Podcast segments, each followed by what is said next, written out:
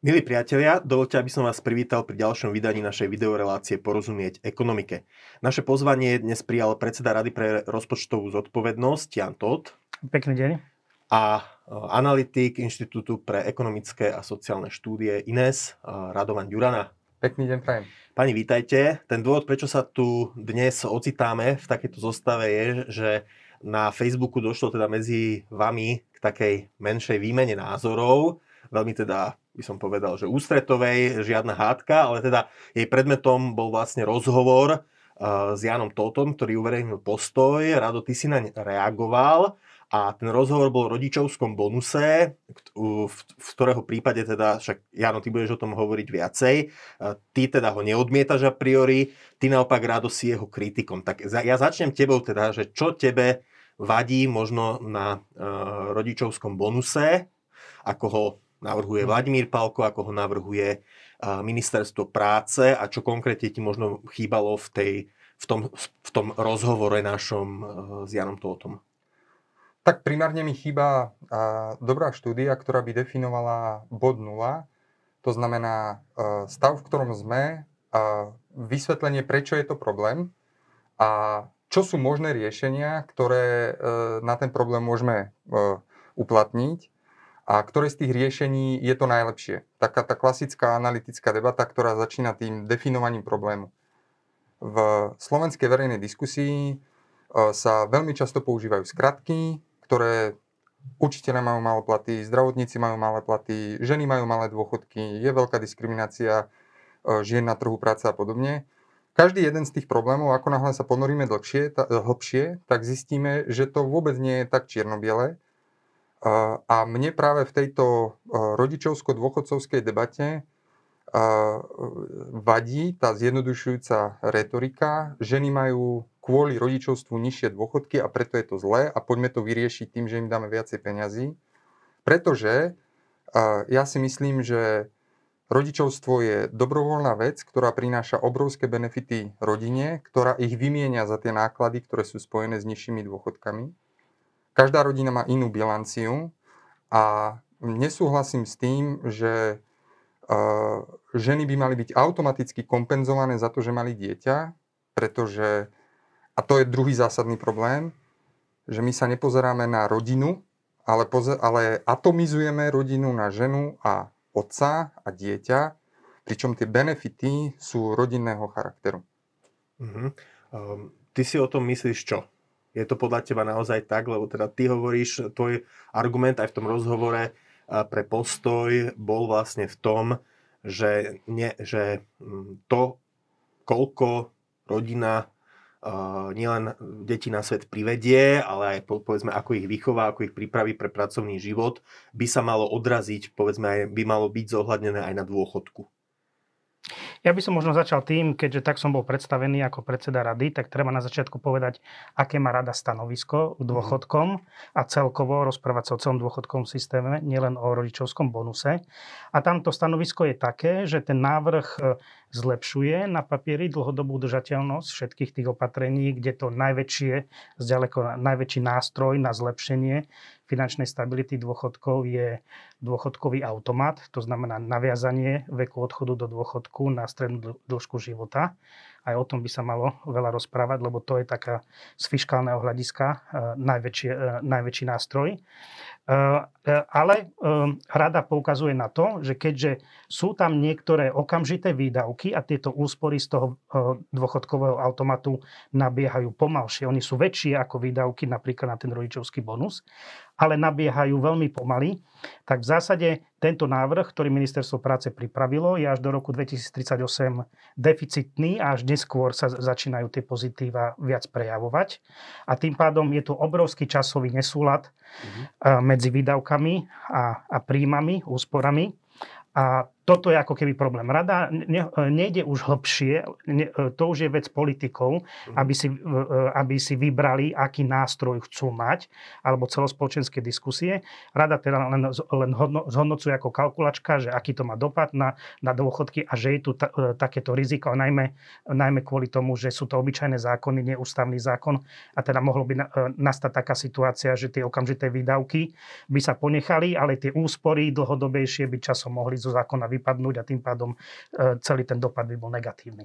Čiže to je ako keby stanovisko rady. Ja som sa nezobliekol bez obleku kvôli tomu, že mal som pocit, že, že, e, že sa ma budete pýtať na osobný názor, ale vždy Mhm. treba povedať e, názor rady. A čo sa týka osobného názoru, my v rade máme rozdielne názory na tento rodičovský bonus a možno, že názor môj je skôr minoritnejší ako, ako väčšinový.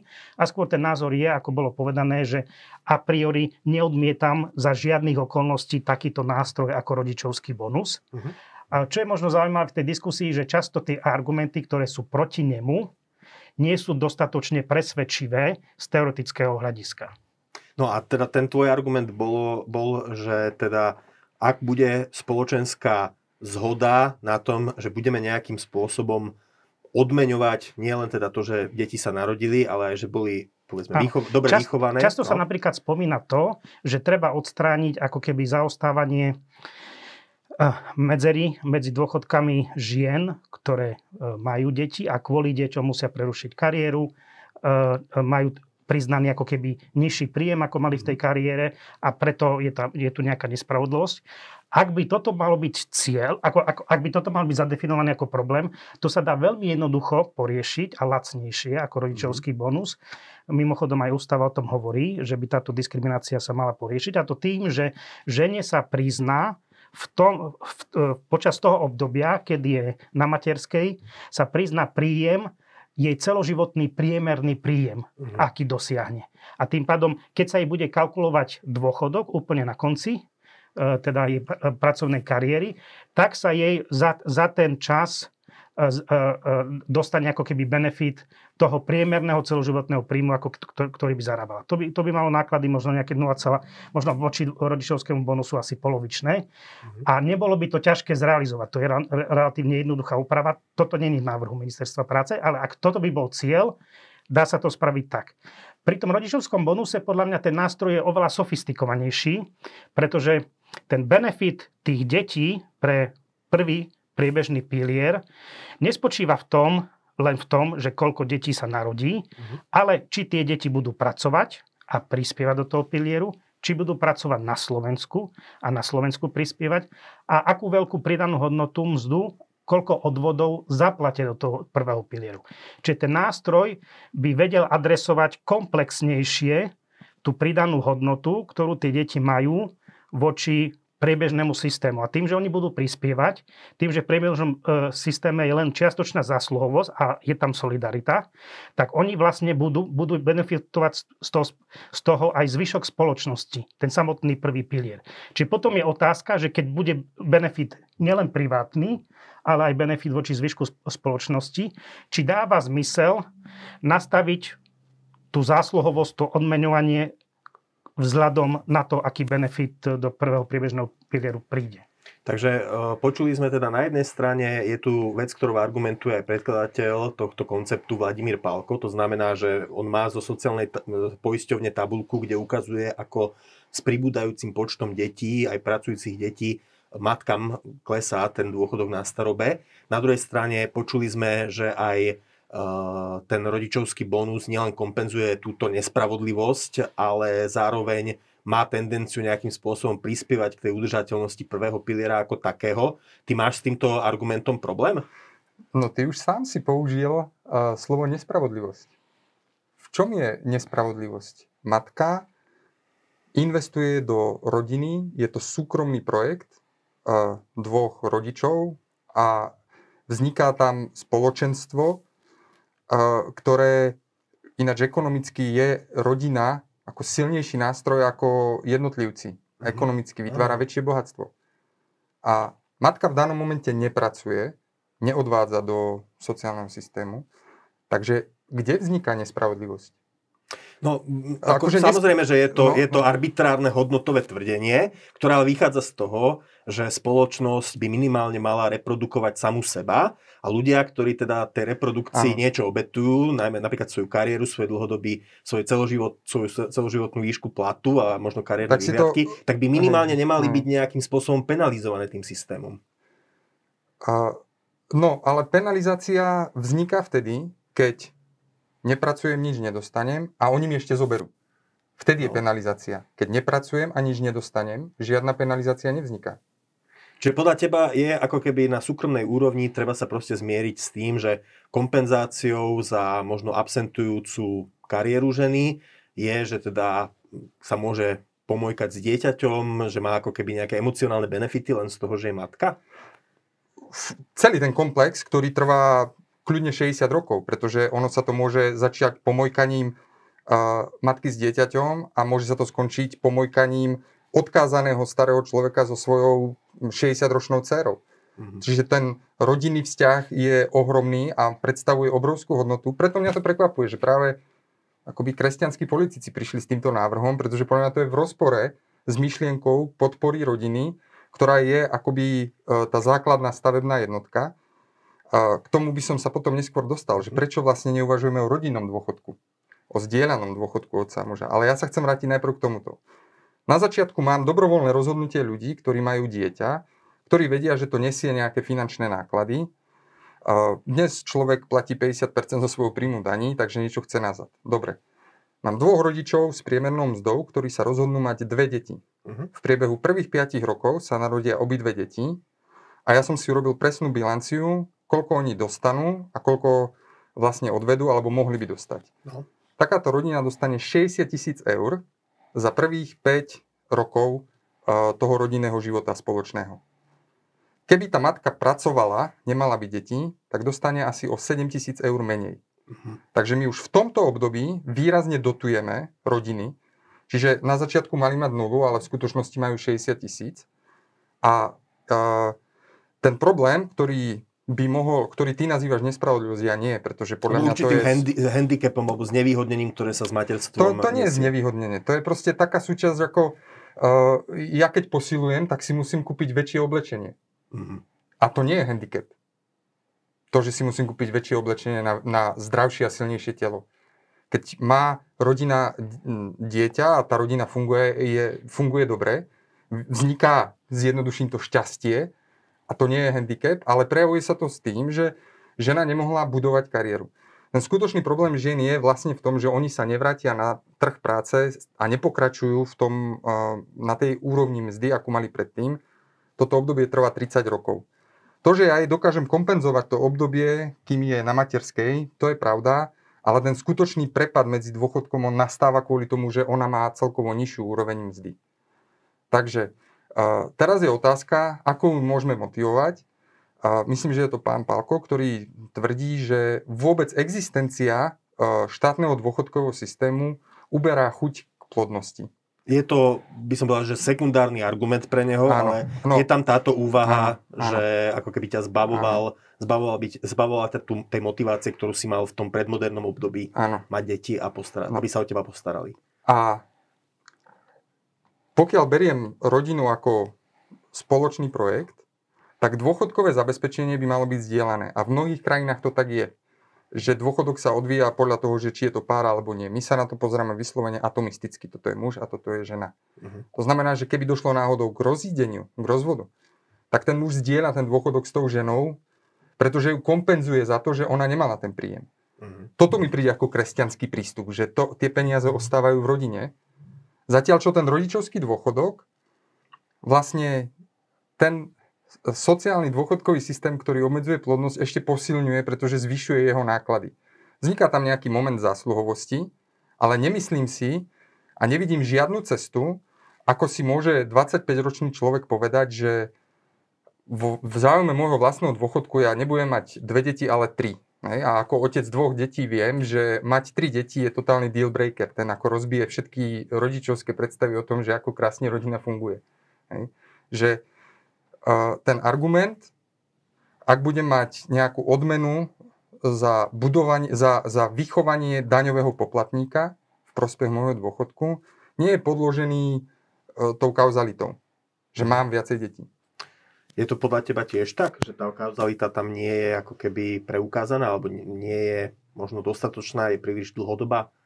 No ja súhlasím s tým, čo bolo povedané, že e, problém toho dôchodku ženy v budúcnosti pramení aj z toho, že ona potom po tej materskej a najmä čím dlhšie je doma a tým pádom snáď čím dl- viac energie venuje výchove, lebo je doma, o to má väčší problém vrátiť sa k predchádzajúcej kariére a môže začať niekde nižšie. Hej, tá mhm. kariéra. Čiže ak toto je problém, tak toto by skôr hovorilo za to, aby sme neodmenovali len to narodenie detí, ale aj nejakým spôsobom sa pozerali na tú výchovu.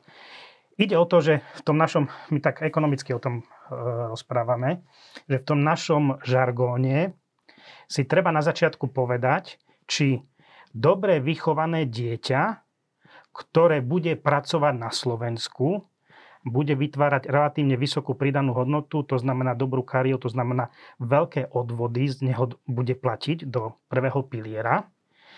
Či tá výchova tohto dieťaťa má črty pozitívnej externality. Pozitívna externalita znamená, že tie benefity z toho nevyplynú len pre tú rodinu, ale aj pre, ale aj pre spoločnosť. zvyšok spoločnosti, čo, čo, čo, ne, čo, nemá, čo môže čiastočne dotovať uh, ško, školy, škôlky, tú výchovu, ale uh, je tam extra energia, že nepokrýva to celú tú, tú, tú výchovu toho dieťaťa, lebo tá je, tá je realizovaná skôr, skôr doma. Čiže ak tá pozitívna externalita existuje, tak väčšina potom ekonom, ekonomov rozmýšľa, že ako by sme také, tako, takéto správanie, lebo to je, chceme viac takého správania, uh-huh. ako by bolo bez dotácie, čiže chceme ako keby zadotovať takéto správanie. To je taká akože štandardne, ako sa možno rozmýšľa o tej pozitívnej externalite. Na druhej strane však je pravda, že Takto, o, o čom by sa malo hovoriť, je, že máme dôchodkový systém tak nastavený, že nebudeme, pokiaľ sa veci nezmenia, vyplácať ani 12 dôchodkov, pritom máme 13 a toto by bol 14. Hej. Čiže mhm. my sa tu teraz rozprávame, že teoreticky koncepte, ako keby sme mali dôchodkový systém v poriadku a ten nemáme. Hej. Mm. Môžeme na chvíľu na to zabudnúť, aby bola jednoduchšia diskusia, mm. len potom, potom netreba na to zabúdať už v tej... Chcel by som sa aj k tomu dostať. Že čiže k tomu sa určite potom, systému ako potom treba dostať, lebo to je ešte dôležitejšie. Nie, môžeme sa dohodnúť, že to je nejaká možno dobrá vec, ale keď nemáme na financovanie toho, tak mm. to je dôležitejšie, či máme alebo nemáme. Ale v zásade uh, platí to, že či chceme uh, podporovať takú, takýto, takúto výchovu e, dieťaťa, lebo to má benefity nielen, nielen privátne, nielen pre rodinu, alebo nechceme. A ja to vidím trošku v tej... E, a zároveň e, to nie je zároveň otázka nutne efektivity vynakladania prostriedkov, ale možno skôr hodnotová, kvôli tomu, že čisto z pohľadu efektívnosti väčšina štúdí hovorí to, že je efektívnejšie neminúť to jedno euro smerom k napríklad rodičovskému bonusu alebo k teda dotácii e, tvorenia detí, mm-hmm. ale skôr to euro minúť na výstavbu škôlok, škôl a teda e, in, in, takú infraštruktúru aj e, jednoduchého zamestnania na čiastočný úvezok pre ženy a tak ďalej, aby tá vynaložená námaha na tú výchovu dieťaťa mohla byť čo možno najnižšia. Ak ja mám okolo, buď nemám škôlku, alebo nekvalitnú škôlku, alebo školu, musím ísť na druhý koniec mesta, potom na, na, musím dieťa voziť na nejaké krúžky a tak ďalej, tak to vyžaduje prirodzene oveľa väčšiu námahu, ktorá, akože, ktorá je neefektívnejšia, ak by to prostredie bolo dokonalé, to znamená, že hneď cez cestu by bola super škôlka, škola a, a tieto, tieto povinnosti by odpadli. Mhm. Samozrejme, stále tam nie je, že úplne celková odmena za tú výchovu, ale z veľkej časti by to ako keby znížilo potrebu tej námahy na tú výchovu dieťaťa. Čiže e, inými slovami, rodina by neinvestovalo by sa do mm, rodiny až v dôchodkovom veku, ale o 40 rokov skôr, teda tu a teraz, keď vychovávame dieťa a potrebujeme ho dať do škôlky alebo do dobrej školy. Áno, a zároveň, keď to robíte spoločne, čiže e, to vzdelávanie škôlke v škole by malo byť lacnejšie ako vzdelávanie separé v rodinách. Uh-huh. Ty sa k tomuto tiež prikláňaš, lebo to je samozrejme e, tiež v istom zmysle kontroverzné v tom, tom, že to ako keby presúva tú ťarchu nielen výučby, ale aj výchovy na inštitúcie, ako je škola, ako sú jasle, čiže ako keby tá, tá výchova sa presúva z rodiny na inštitúcie. Niekto by mohol povedať, že to je troška taký dederonský model, ako, ako východné Nemecko tým bolo známe. Na druhej strane je zase aj pravda, že dnes e, západní Nemci napríklad závidia východným Nemcom tú veľkú sieť škôlok, ktoré tam nemajú. Čiže, čiže z toho pohľadu by toto bolo uh, priateľné? Teda aby sa nedotoval, nedotovali ľudia až na dôchodkom veku, ale vlastne vtedy, kedy tie deti majú a potrebujú najviac oporu, keď sú mladé rodiny? Tak tam ide o ten časový rozdiel. Ako vravím, že uh, ja mám 40 rokov a ak pôjdem do dôchodku za 27 rokov, tak uh, vidí na uh, vyššieho dôchodku o 20 eur ma proste uh, nepresvedčí, aby som sa pustil do tej logistickej šarády s tromi deťmi. No ja ťa len opravím, lebo, že... teda, uh, lebo teda to, čo, o čom sme sa bavili aj v tom rozhovore, tak tam bol ten scenár, že e, rodičia, ktorí majú dve deti, ktoré zarábajú priemernú mzdu, by si vlastne po zavedení tohto inštitútu e, začali dostávať teda každý z nich 60, asi 60 no, eur mesačne, čiže asi 120 ako pár, áno, ak žijú, ak žijú spoločne. Dobre, akože pre mňa 60 eur, proste pre mňa 60 eur za 30 rokov versus uh, súčasné náklady, ktoré mám, keďže mám dve, de- dve deti a uh, chcem byť pracovne aktívny a potrebujem využívať tieto služby, tak zjednodušenie prístupu k tým službám je určite väčšia motivácia mať tretie dieťa. Ja myslím, že sa na tom zhodne veľa praktikujúcich rodičov v tomto, v tomto mm-hmm. momente, že dostupnosť tých služieb e, by pomohla. A tá, tam sa dostávame k tomu, že na začiatku nebol definovaný poriadne cieľ nula. Akože chceme riešiť plodnosť, alebo chceme len proste byť vďační a odmeniť, lebo odmeniť tých rodičov môžeme aj inými spôsobmi. No asi je to, asi ano. je tam obidva tieto motívy. Sú. Ale, ale zase je tam samozrejme hranica. Tam uh, teraz uh, Tyler Cowen na svojom podcaste mal uh, jednu uh, filozofku, Aris Rivasaham, ak som to, to je taká feministická, myslím, filozofka známa. A ona tvrdí, že uh, uh, tú platovú nerovnosť žien by zmiernili 24-hodinové škôlky. Alebo mhm. jasle. A uh, to som sa dozvedel, že v Československu existovali 5-dňové jasle je o tom natočený aj zaujímavý dokument ešte z komunistickej éry o deprivovaných deťoch, ktoré proste v takú dlhú dobu. Hej. Takže to, to neznamená, že ja by som chcel 5-hodinové, 5-dňové jasle, odkladanie detí na 5 dní, to rozhodne nie. Ale samozrejme, že z titulu Inesu ja musím povedať, že poďme do, dať viacej služieb, ale pre Boha prestaňme regulovať výšku umývadiel, vzdialenosť vešiakov, e, metre štvorcové nahranie a podobne, ako tieto služby musia byť dostupné pri, pre zamestnávateľov, a musia, byť, e, mu, musia mať možnosť výrásť hoci kde, mm-hmm. lebo pri nich je kľúčová tá flexibilita a dlhá dostupnosť, aby to proste nebolo o po piatej šibaj do škôlky, lebo je tam posledné dieťa a je to zlé. Tak, e, že máme aj iné nástroje, nielen oblievanie peňazí, ktorými tie služby môžeme zlepšiť. Na druhej strane, ako to nemusí byť, že buď alebo, lebo zrejme e, rodičovský dôchodok by sa dal zaviesť a súčasne asi by bolo želateľné, aby sa nejakým spôsobom sprístupňovali aj služby typu jasla alebo škôlky a teraz vlastne ty si to už otvoril, že e, ono sa nebavíme o tom koncepte vo vzduchoprázdne, ale v prostredí konkrétnych rozpočtových obmedzení. A vlastne ty si v tom rozhovore naznačil, že rodičovský bonus by sa dal zaviesť e, a bolo by to finančne udržateľné, keby sa na to použili prostriedky z 13 dôchodkov.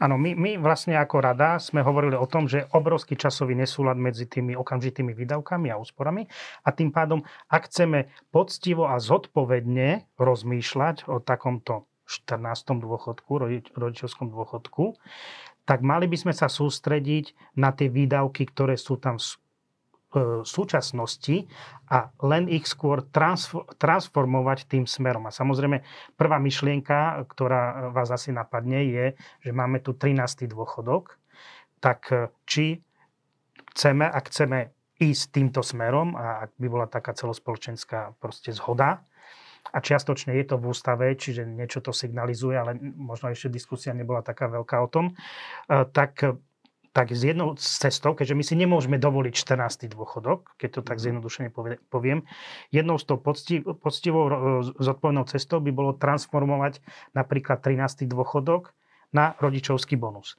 Inou cestou by bolo len veľmi postupné nabiehanie toho rodičovského dôchodku, tak ako na, nabiehajú tie úspory z vekového automatu. Mhm. Ale to je veľmi dlhodobé uh, nabiehanie.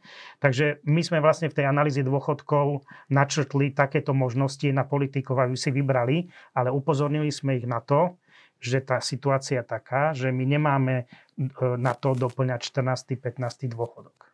Ja myslím, že aj vy v Inese, keď e, teda e, vlády pod vedením Smeru zavádzali ten 13. dôchodok, tak ste to nepovažovali za celkom systémové opatrenie. Um, ty by si mal s tým problém, keby sa 13. dôchodok, tá prostriedky z neho použili na takýto rodičovský bonus?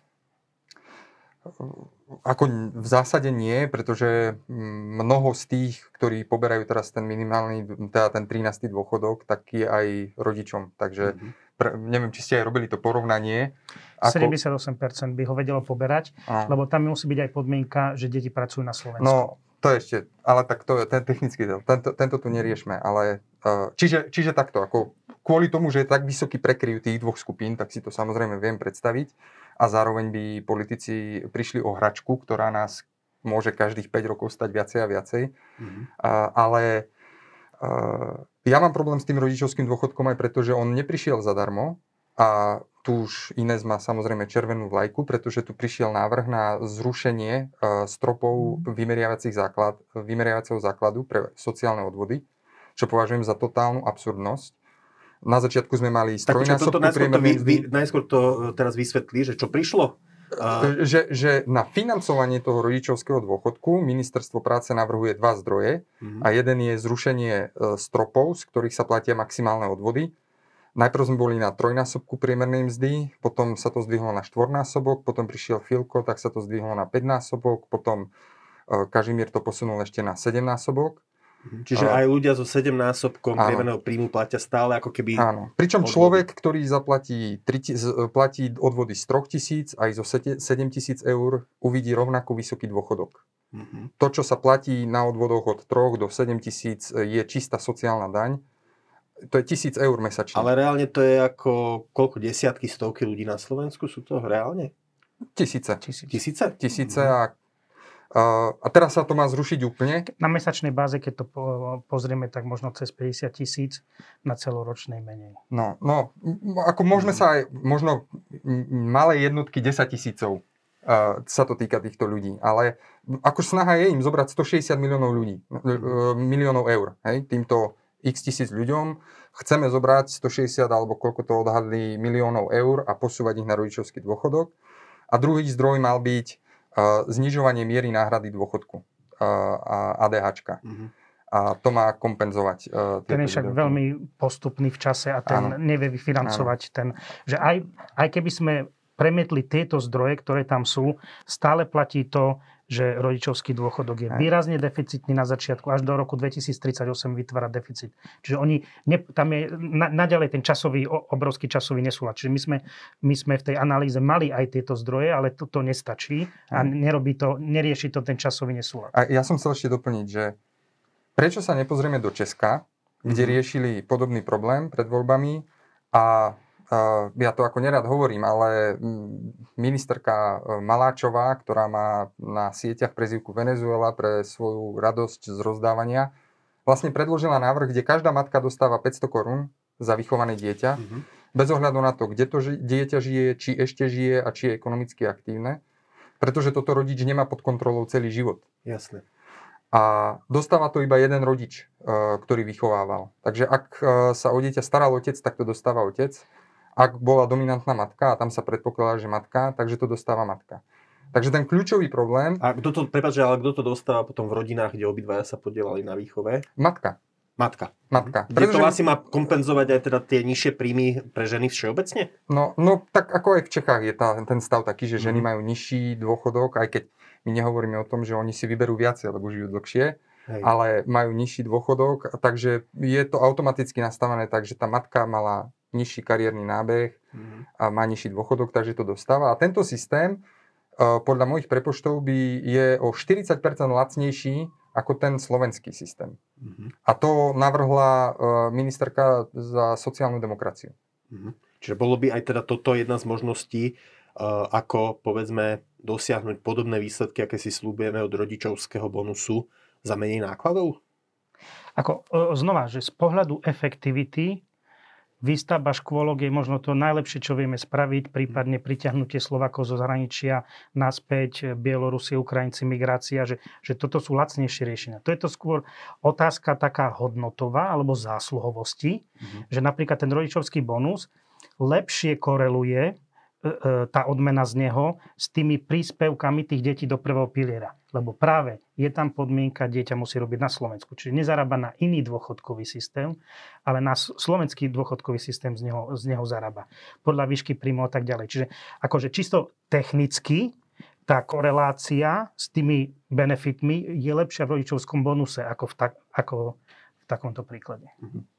Uh, vy ste, pani, svoje stanoviska teda k rodičovskému bonusu plus minus predstavili a myslím, že ste aj načrtli, že kde sú tie línie, v ktorých sa možno rozchádzate, ale myslím, že by, by bolo od nás odpovedné aj porozprávať sa nakoniec aj o udržateľnosti dôchodkového systému ako takého.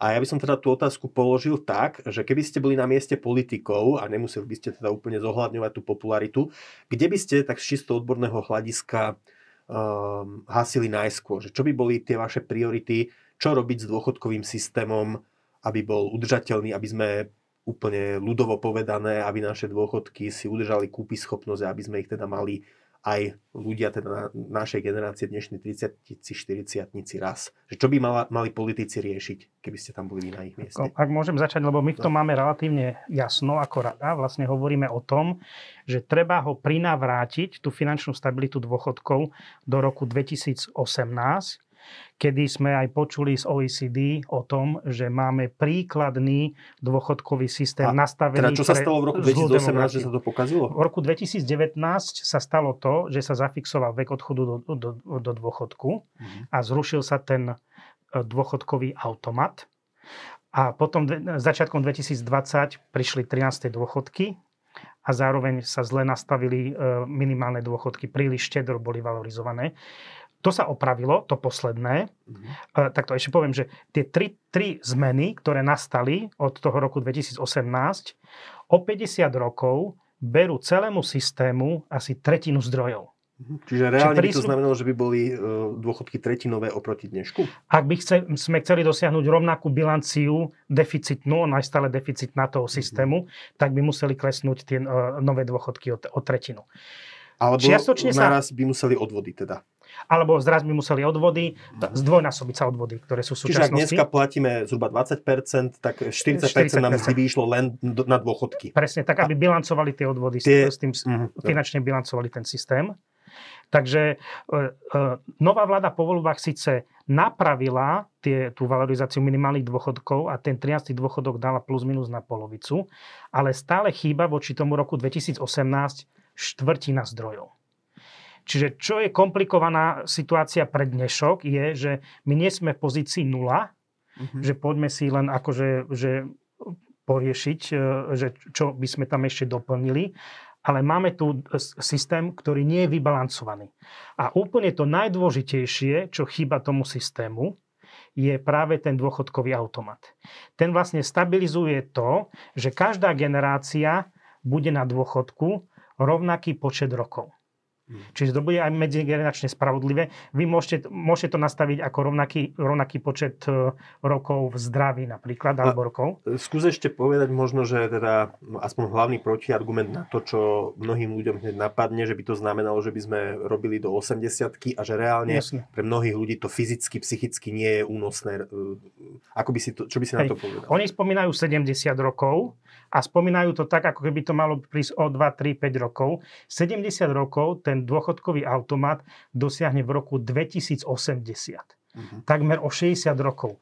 Kde bude o 60 rokov robotizácia, či tu vôbec budeme mať manuálne činnosti, kde bude úroveň zdravotníctva, aký bude dĺžka pracovného času a tak ďalej. To je veľmi ťažké povedať, ale je, existuje nebezpečie, že nebezpečie, alebo môžeme, môžeme sa z toho tešiť, e, závisí od uhla pohľadu, že tu budú tú, e, tú naj, e, na, najťažšiu prácu za nás robiť roboty a my skôr budeme mať problém akože nájsť iné pracovné miesta. Mhm. Čiže tá diskusia o, o tom, že ísť do, do dôchodku v 70 rokoch a navodzovať atmosféru, že by to malo byť zajtra, nie je korektná. Mm. Ďalšia vec, ktorá sa nespomína, je, že áno, máme tu napríklad ľudí, ktorí nechodili do škôl, na vysokú školu a, a začali pracovať v 18 ale my to už máme v ústave a tento návrh ministerstva to aj doplňa, že vznikol by právo na odchod do dôchodku po 40 odpracovaných rokov, čiže 40 plus 18 by bolo, dajme tomu, 58. Samozrejme s dôchodkom, ktorý je férovo vypočítaný voči ostatným e, dôchodcom, takže zohľadňuje sa, že, že sa 40 rokov prispievalo. Čiže to je napríklad e, takisto, e, takisto ako keby odkaz do tej diskusie, že, že čo. Ďalej, ak tí dôchodcovia budú na tom dôchodku kratšie, ako by boli s tým vekovým, vekovým automatom, oni si aj zarobia oveľa menej. My sme napríklad ilustratívne vypočítali, že pre stredoškoláka, ak by pracoval v tom navrhovanom systéme, kde je ten vekový automat, tak by mohol mať dôchodok vyšší takmer o 30% ako v súčasnom systéme, lebo bude si na neho sporiť dlhšie. Čiže ty vlastne odkazuješ verejnosti, povedzme divákom, že nebojte sa toho predlžovania odchodu, eh, odchodu, eh, veku odchodu do dôchodku naviazaného na strednú dĺžku života, lebo jednak je tam dlhý nábeh a sú iné spôsoby, ako kompenzovať tie obavy ľudí, že Není... My, my možno máme v pamäti to, e, ako sa zvyšoval vek odchodu do dôchodku pre, pre ženy v polovičke, teda od nejakých 2005 roku alebo tak. Ten nábeh bol oveľa prudší mm-hmm. ako to, čo sa navrhuje.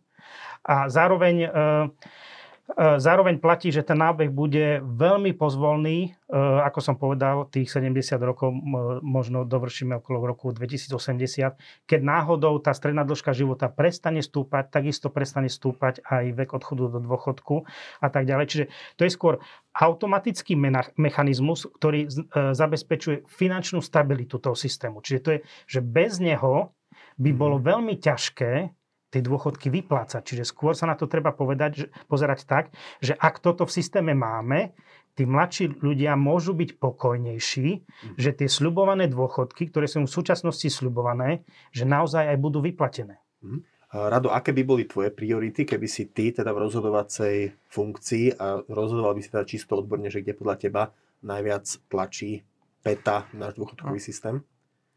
Keby sme mali uh, upravovať ten súčasný systém, tak my sa na mnohých veciach zhodneme, na väčšine vecí sa zhodneme. Ale uh, ja osobne mám pocit, že ten súčasný stav, keď 90% spotreby dôchodcu je závislý na prvom pilieri, uh, nie je celkom dobrý, uh, pretože to vytvára závislosť. A táto závislosť je atraktívna pre politických populistov, ktorí ju využívajú vo svoj prospech. S dôchodkovými systémami je problém naprieč Európou. Sem tam sa nájde nejaká škandinávska krajina, kde ale obecne tá diskusia iná, aj kultúra, aj vzťah k verejným inštitúciám úplne iný. Ja sám by som preferoval, respektíve takto, keď počúvame, že na ten súčasný stav by sme museli mať dvojnásobné odvody a dnes tie odvody sú proste kľúčová daňová záťaž to je polovica všetkých daní, ktoré zaplatíš, ide iba na dôchodky uh-huh. a teraz nás čaká to starnutie a v zásade sa to bude ešte viacej prelievať na tú stranu starobných e, odvodov, odvodov na starobné poistenie. Ja si viem predstaviť, že by sme to ako prekopali z gruntu, aby rozpetie medzi najvyšším a najmenším, najnižším dôchodkom bolo o mnoho menšie ako je teraz. E, myslím si, že ten e, efekt zásluhovosti nefunguje veľmi dobre skôr e, to vytvára takú netransparentnosť, že by ten systém mal byť solidárnejší a priemerný vyplácaný, dôchodok by mal byť nižší.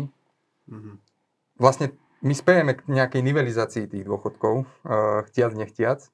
A, a e, väčšie za, výmenou za nižšie zdanenie by mali mať ľudia možnosť sa viac o seba postarať. Čiže, Či, čiže... zabezpečiť nejaké kvázi minimálny dôchodok, zabezpečiť nejaké prežitie, ale potom nechať ľuďom tých 40 rokov viacej ekonomickej slobody, aby sa mohli zabezpečiť uh, Tým, že by si sami sporili v nejakých druhých, tretích pilieroch, prípadne Ale samostatne. sami investovali alebo budovali zodpovedné, spolahlivé rodiny a uh, áno, týmto mhm. spôsobom.